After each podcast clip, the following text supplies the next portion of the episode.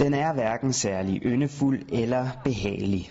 Man kan ikke undgå at gå lidt akavet. Men riffelskytten Annette Jensen kan ikke undvære sin skydedragt. Jeg har haft med det på ferie, sådan så jeg kunne tørretræne.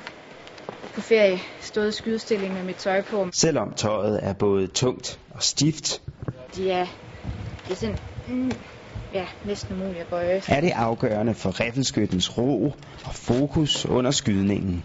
De skal støtte mig ja, over det hele faktisk, for at jeg kan, jeg kan have en stabil skydestilling. Vi står sådan meget akavet og yderligt med kroppen. Så for at øh, overbelaste kroppen mindst, så støtter jakken og bukserne. En hel del lettere, men mindst lige så vigtig, er skyttens briller.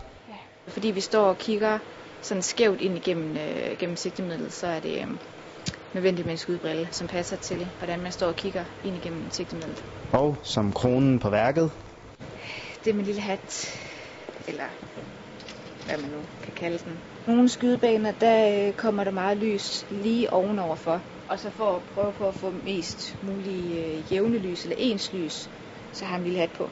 og således fuldt udrustet, er Annette Jensen klar til at teste træfsikkerheden.